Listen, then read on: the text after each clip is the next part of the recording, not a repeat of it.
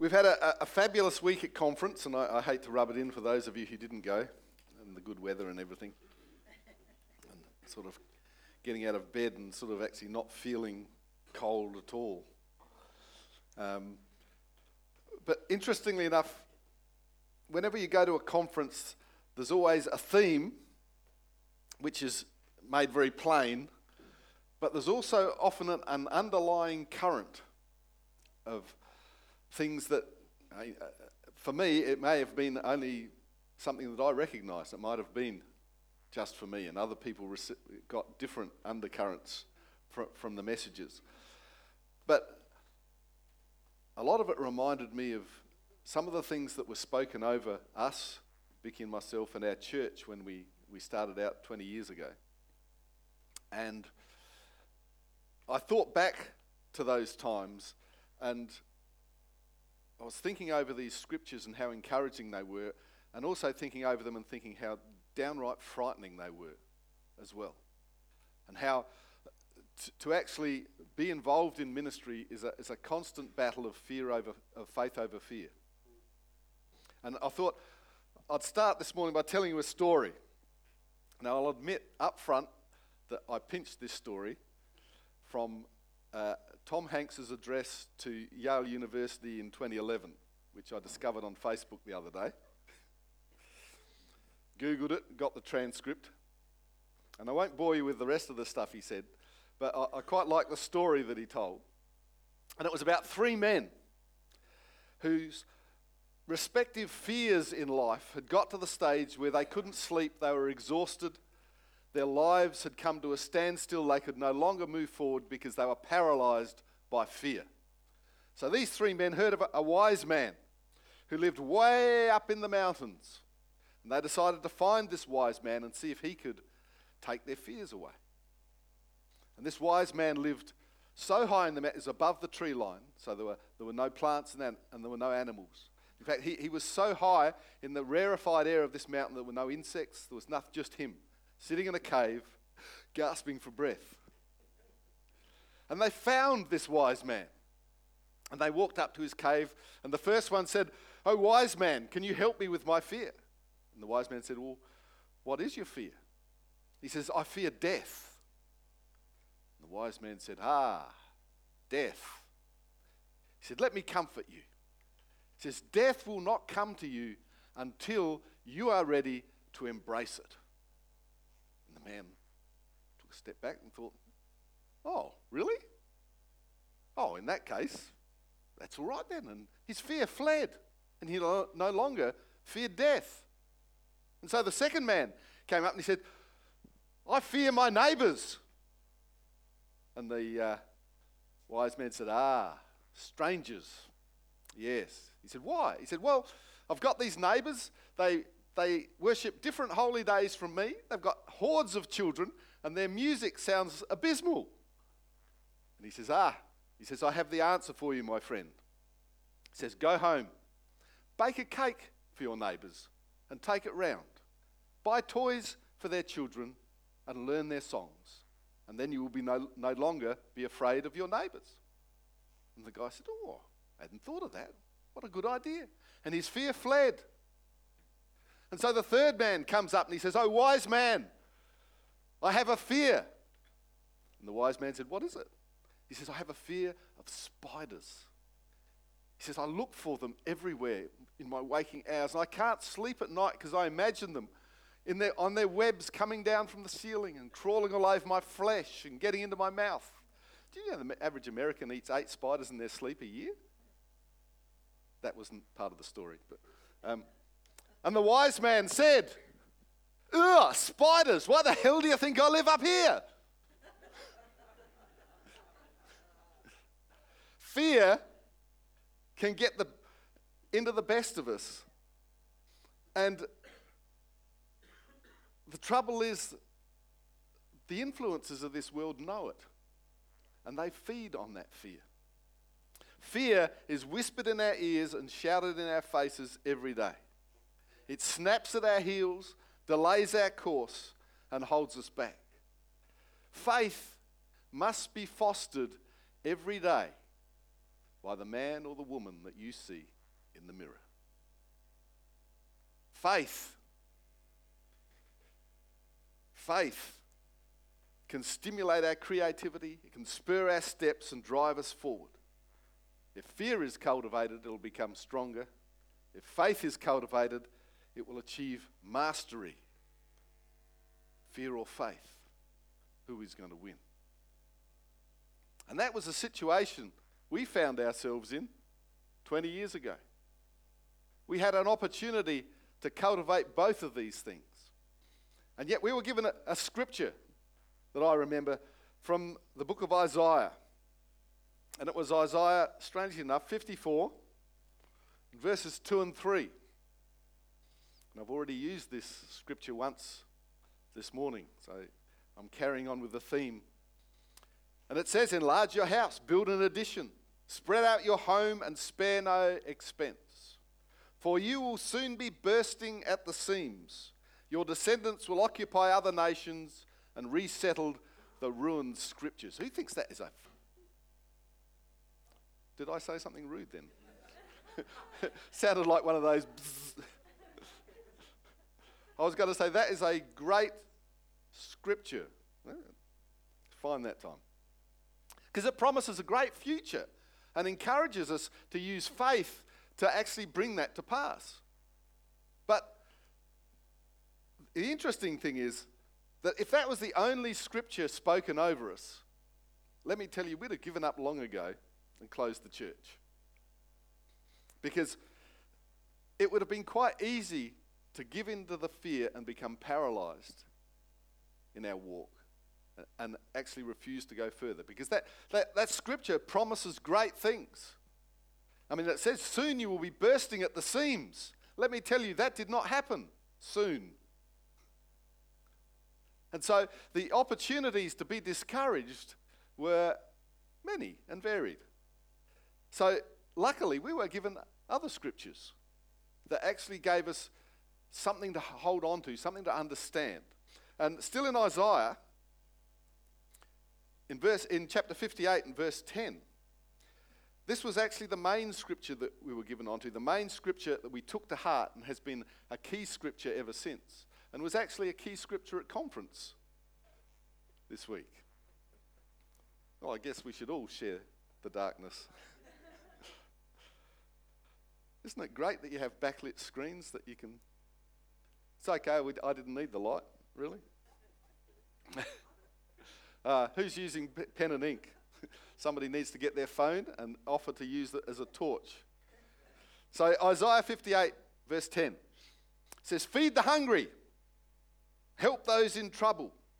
Then your light will shine out from the darkness, and the darkness around you will be bright as noon. The Lord will guide you continually, giving you water when you are dry and restoring your strength.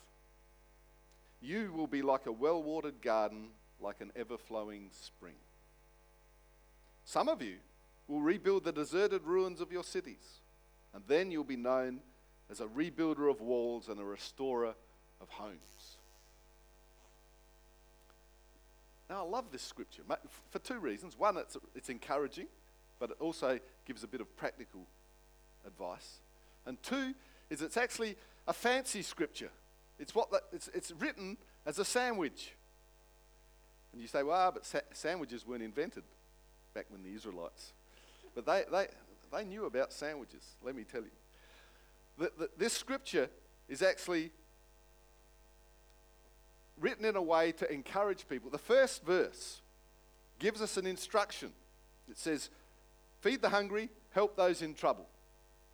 Then it gives us a consequence of obeying that instruction, doesn't it?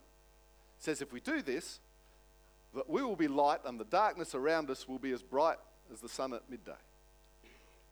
So there's a, an action and a consequence.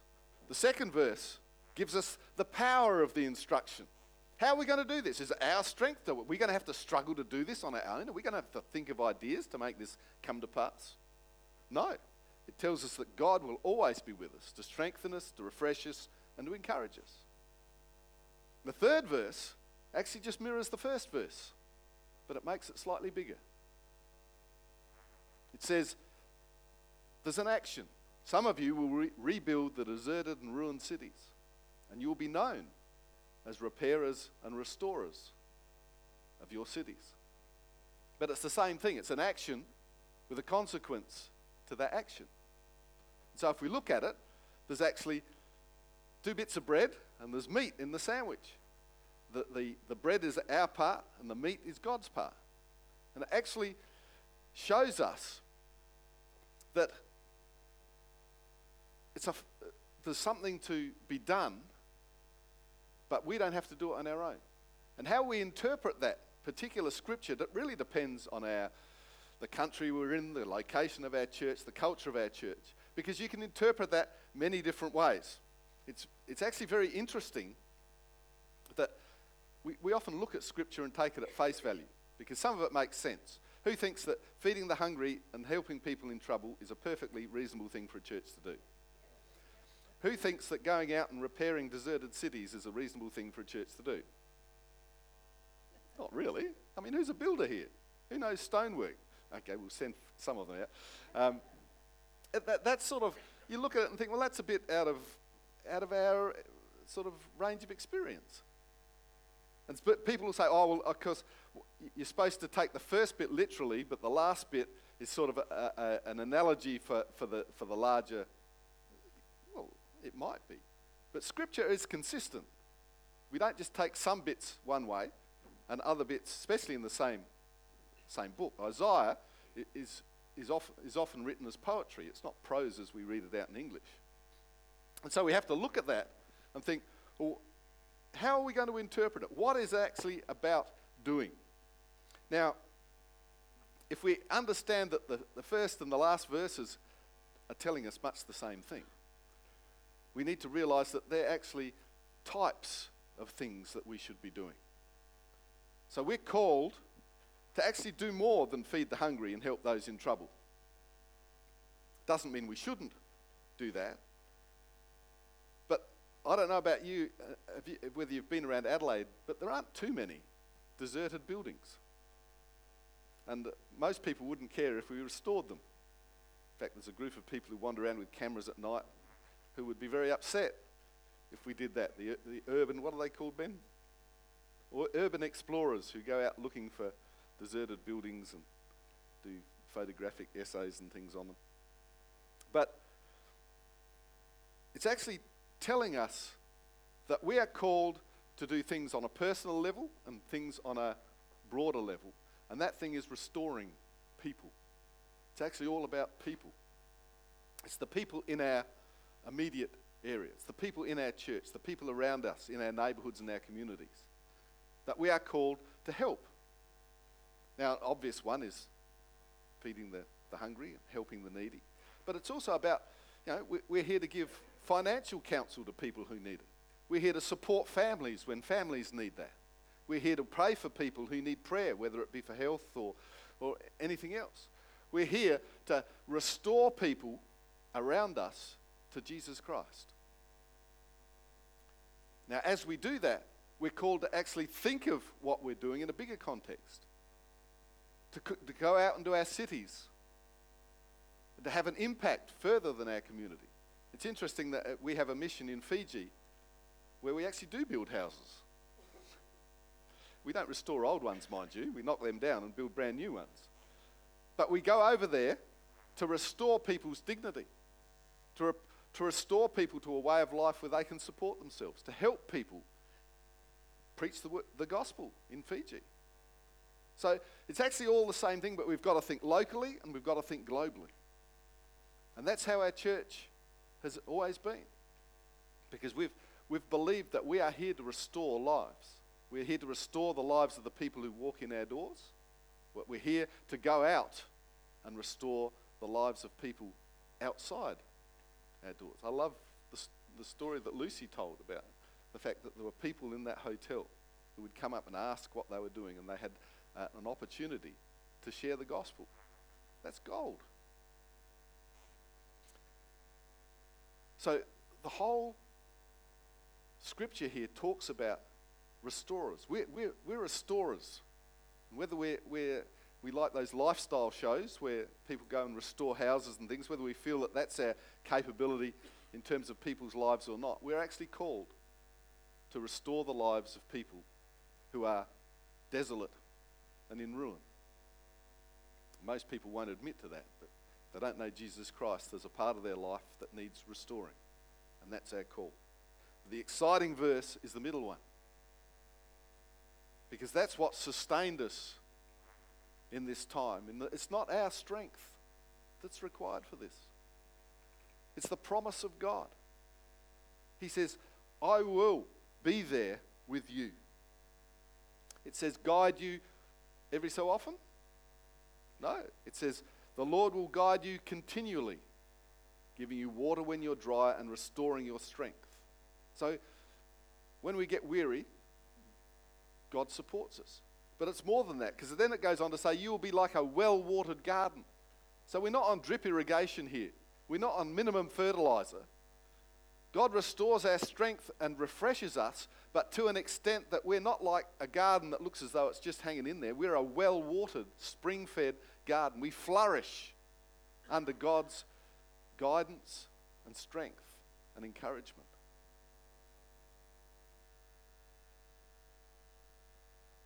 We're like a well fed, well watered garden, an ever flowing spring.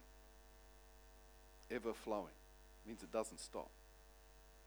So we, we can be encouraged as a church that, that we're a church sandwich. I'd like to think that our, our um, hospitality team goes above and beyond sandwiches. But we have a call to do something. And we've been told there's a consequence to doing something. We actually get a reputation. God's not worried about his reputation. But we need to have a reputation of people who actually do what God asks us to do, that are true and faithful. That the, the darkness around us becomes light when we arrive.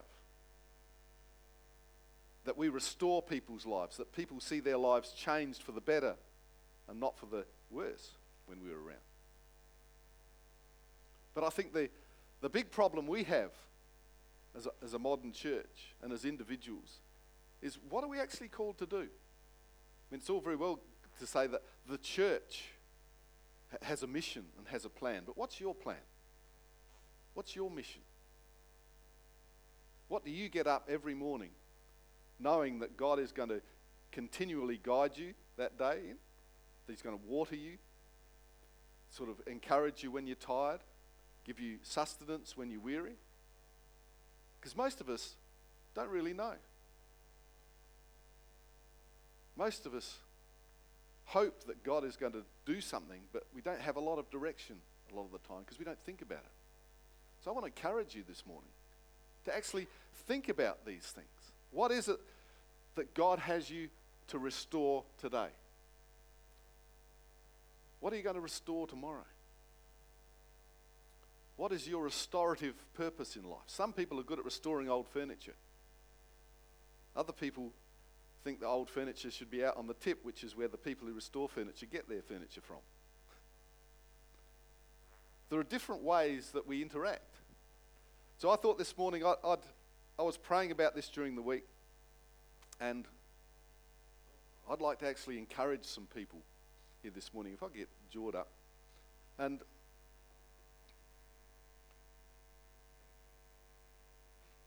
Now, these, I haven't picked these people because I think they need help. Let, let me get, get that straight. It's not the poor and the weak and the helpless that I'm bringing out here. Um, it, it's people I believe God has a specific word for. That, the, that they're, they're at a point where, where they're thinking about changing something or that they, they've been praying something that they need confirmation for or there's something that God wants to tell them that is different from normal. Um, the first person I actually want to speak to is Dylan. Can I get you to come out here? Now, uh, I just want you to note that Dylan has shorts on. Because, uh, no, you, you, don't have to look at them, that's all right. You can just look at me. Um, because, uh, is it okay if I tell him what you do? Dylan's a teacher. Uh, guess what he teaches? PE, very good. Now, the thing is that Dylan has a responsibility to, for the fitness of the students under his care. But it's interesting, looking at Dylan, what's one thing you're assuming right now about his fitness, given his job? That he's fit. But we don't actually know that he's fit, do we? We, we, we assume it. He could probably get away. For all we know, he has pizza for breakfast, sort of buns for lunch, and doesn't exercise at all, but happens to have one of those metabolisms that it doesn't show. But because of what he does, we, we assume that he is fit and he has the skills to teach other people to be fit as well. Now, I believe what, what God showed me this week is a picture of the spiritual side of Dylan. And I believe that's exactly the same thing. People look at you and they know that you have faith. And they will, are going to automatically assume that because you have faith, you can help them with their faith. This is going to be a gift that God is giving you that you're not going to have to prove that you know anything spiritually. Because it actually doesn't matter how much we know spiritually. But got, people are going to be attracted to you. They are going to ask you about your spirituality. They are going to ask you, and you are going to be a doorway to Jesus Christ for people. That out of the blue, people are going to come up to you and start talking to you about Jesus. You're not even going to know all the answers, but you're going to be able to say to them, I have something inside of me. If you want what I've got, I can show you how to get it. And I believe this is, this is a confidence that's going to rise up in you, and you're not going to know why. You're, in fact, you're going to feel guilty about it because you're going to think, well, I'm not.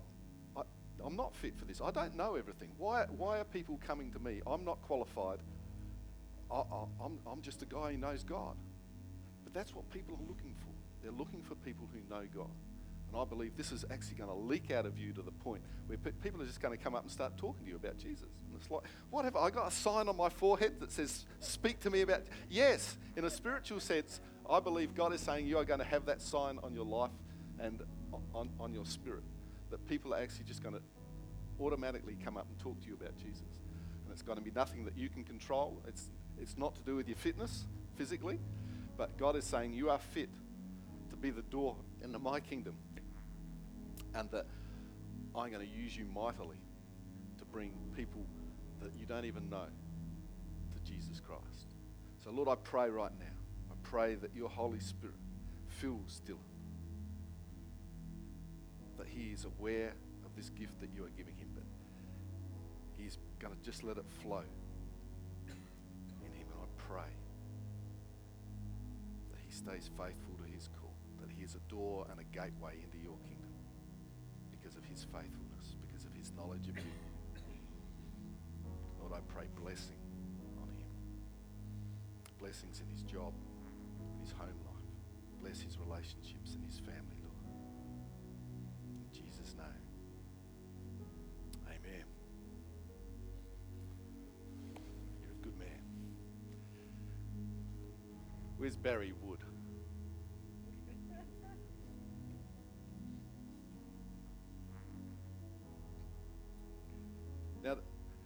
Just want to let you know that there's one thing. If you feel that if, if I'm praying or prophesy over, over anyone, and you think, that's me, why isn't he doing that for me? Steal it.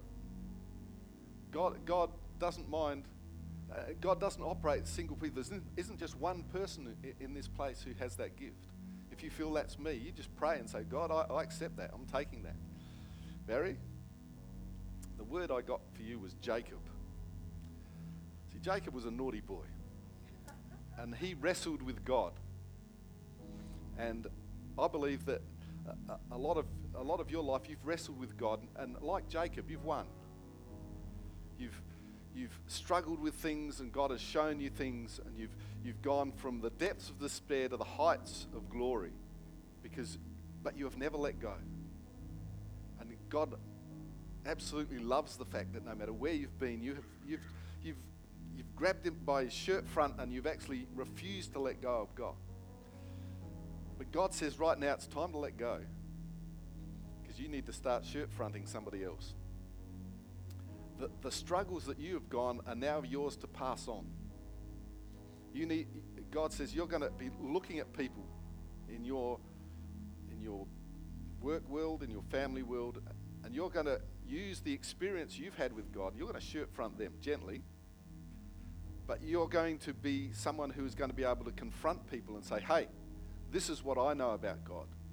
What you're thinking is wrong. You're going to, you're going to, have, you're going to be direct and blunt. Not hard for you, I don't think.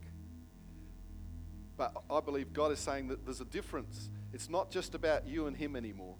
It's actually taking what you and God have and transferring it to people. That you, you're going to lay hands on people, but not, not, not gentle. You're going to lay hands on people. And you're going to impact them. They're going to say, There is a strength and a power in you that is undeniable. For somebody who's fought with God and won, there's a, there's a strength in your spirit which can't be replicated by man. And God is saying, I believe, now is the time for you to take that and transfer it to others. Take the, the fight that you have in you and give other people that fight, that strength, that ability to wrestle with God and win, to never let go, to never let the devil have his way. Even though times are hard, things don't always go the way you want, that God is always going to be there. That is your strength. That is your forte. And God says, pass the baton. Pass the baton. It's not leaving you.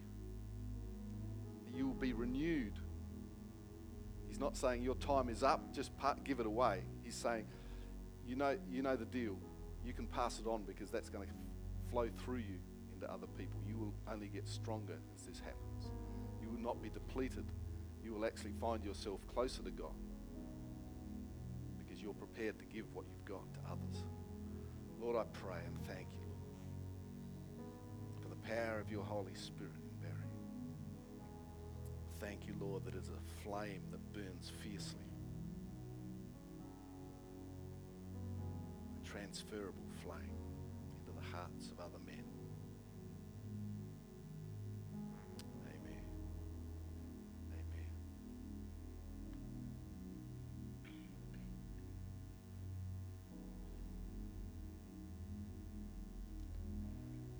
Ashley and Bailey here. God's got plans for them. Just let them know. Echo.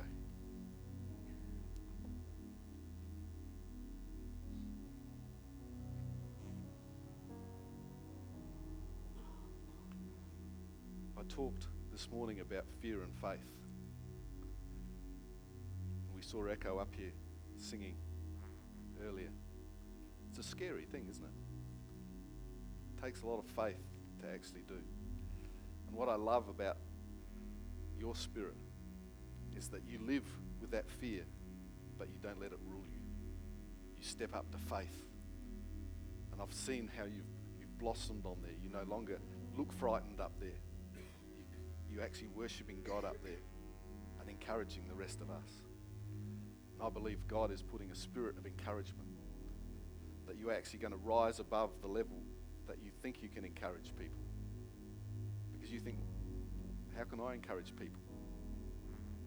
But I believe God is saying that your mere demeanor, the way you, the way you act, the way you look, gives people confidence.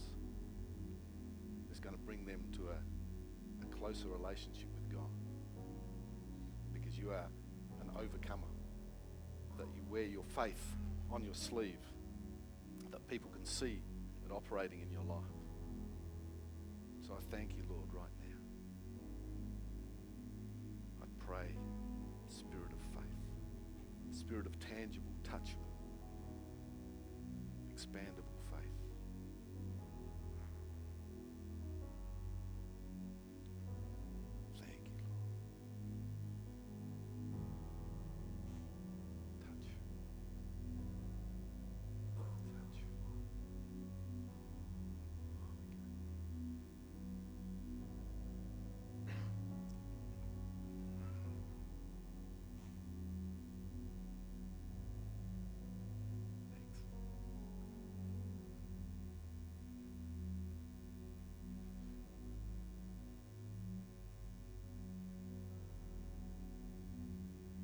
Desmond?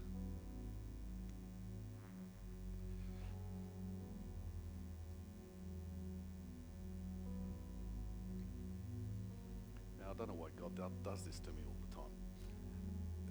I don't, I- don't have anything except that God, God just told me, give, give Desmond a touch of my spirit. Keep filling him with my spirit. His desire is to have more of me. And I will never turn my back on people's desires. So, Lord, fill him right now with your spirit. Thank you, Lord, that your plans and purposes are coming to fruit in his life.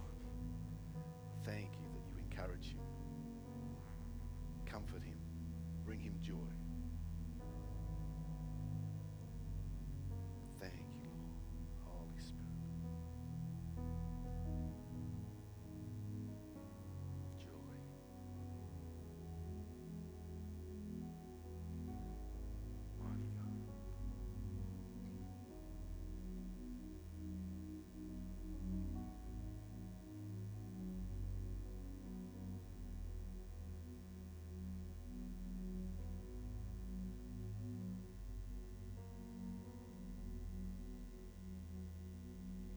I get everybody to stand?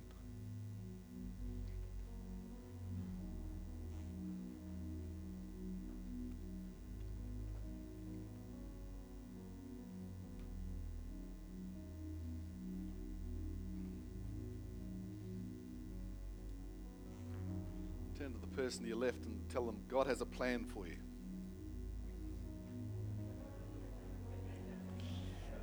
Turn to the person on your right and say the same thing if there's no one on your left.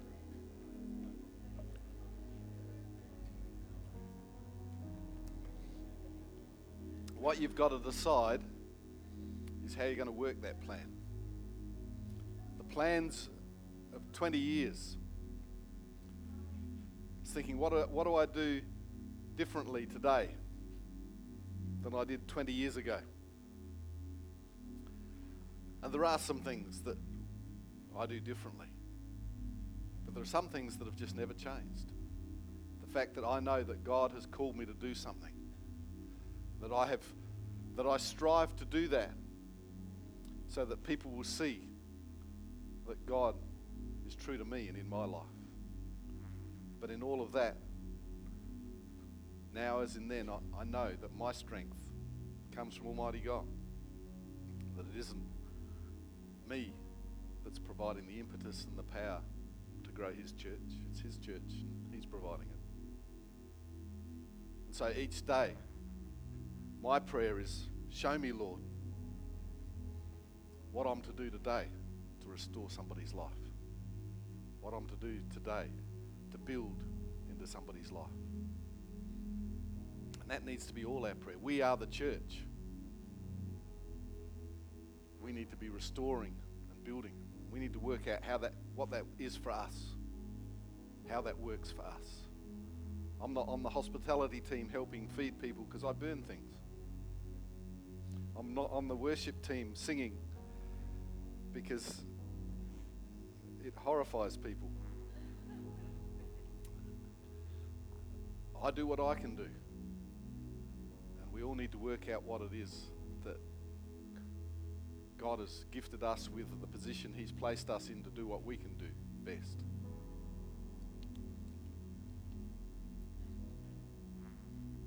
But to do that, I mean, hey, we've got, we've got to be able to hear from God. I mean, who knows that God talks continuously into our lives, but sometimes we choose not to listen. There's a lot of la la la la la that goes on. But we can always unstop our ears if we have a relationship with God, and God is always faithful and will, will always be there for us. But we have to have that relationship with God. So before I close this morning, I want to give an opportunity. If you are here this morning, you do not have a relationship with God. You do not call him Father. He does not call you son or daughter. But you would like that relationship. You would like to have Jesus Christ as your Lord and Savior in your life. To start your life's journey with God directing your path, being a light to your feet then you can do that by inviting Jesus into your heart, to invite Him to be part of your life from this day forth. In this church, we do that as a simple prayer to pray that Jesus is now your Lord and your Savior, that you reject what you've done in the past and you're prepared to accept a life with Jesus. And then we help you step onto that path and move on that journey with Jesus because it's not just a, a one day decision, it's a lifetime of living. So if you're here this morning, you've never made that decision, you've never said, Yes, I want to follow Jesus, I want Him as my Lord and Savior, I want to invite you to say that prayer with me, to invite Jesus into your heart. And so, can I ask everyone, perhaps just to close your eyes, bow your heads, and not look around for a, a minute or so? And if that is you this morning, if you have never given your life to Jesus Christ and you want to do that this morning, or that you have done it before but you realize that you've severed that relationship and are no longer walking with Jesus. Can I ask you to put your hand up right now? I'll acknowledge that hand. You can put it down again and we will pray that prayer. Thank you. I see that hand. Anybody else here this morning? Anybody want to receive Jesus Christ as their Lord and Savior? Okay, can I get you all to open your eyes? And let's let's pray this prayer together. If you put your hand up, can I ask you just to personalize this? Um, we will actually get somebody after the service to give you some material to help you on that walk. But first of all, let's just pray together to invite Jesus Christ into our hearts. So pray after me. Lord Jesus Christ, from this day forth, I accept you as my Lord, as my Savior, and as my companion. My old life is gone. I take up a new life right now. Thank you, Jesus, for saving me. Amen. Thank you, guys. Thank you, service leader.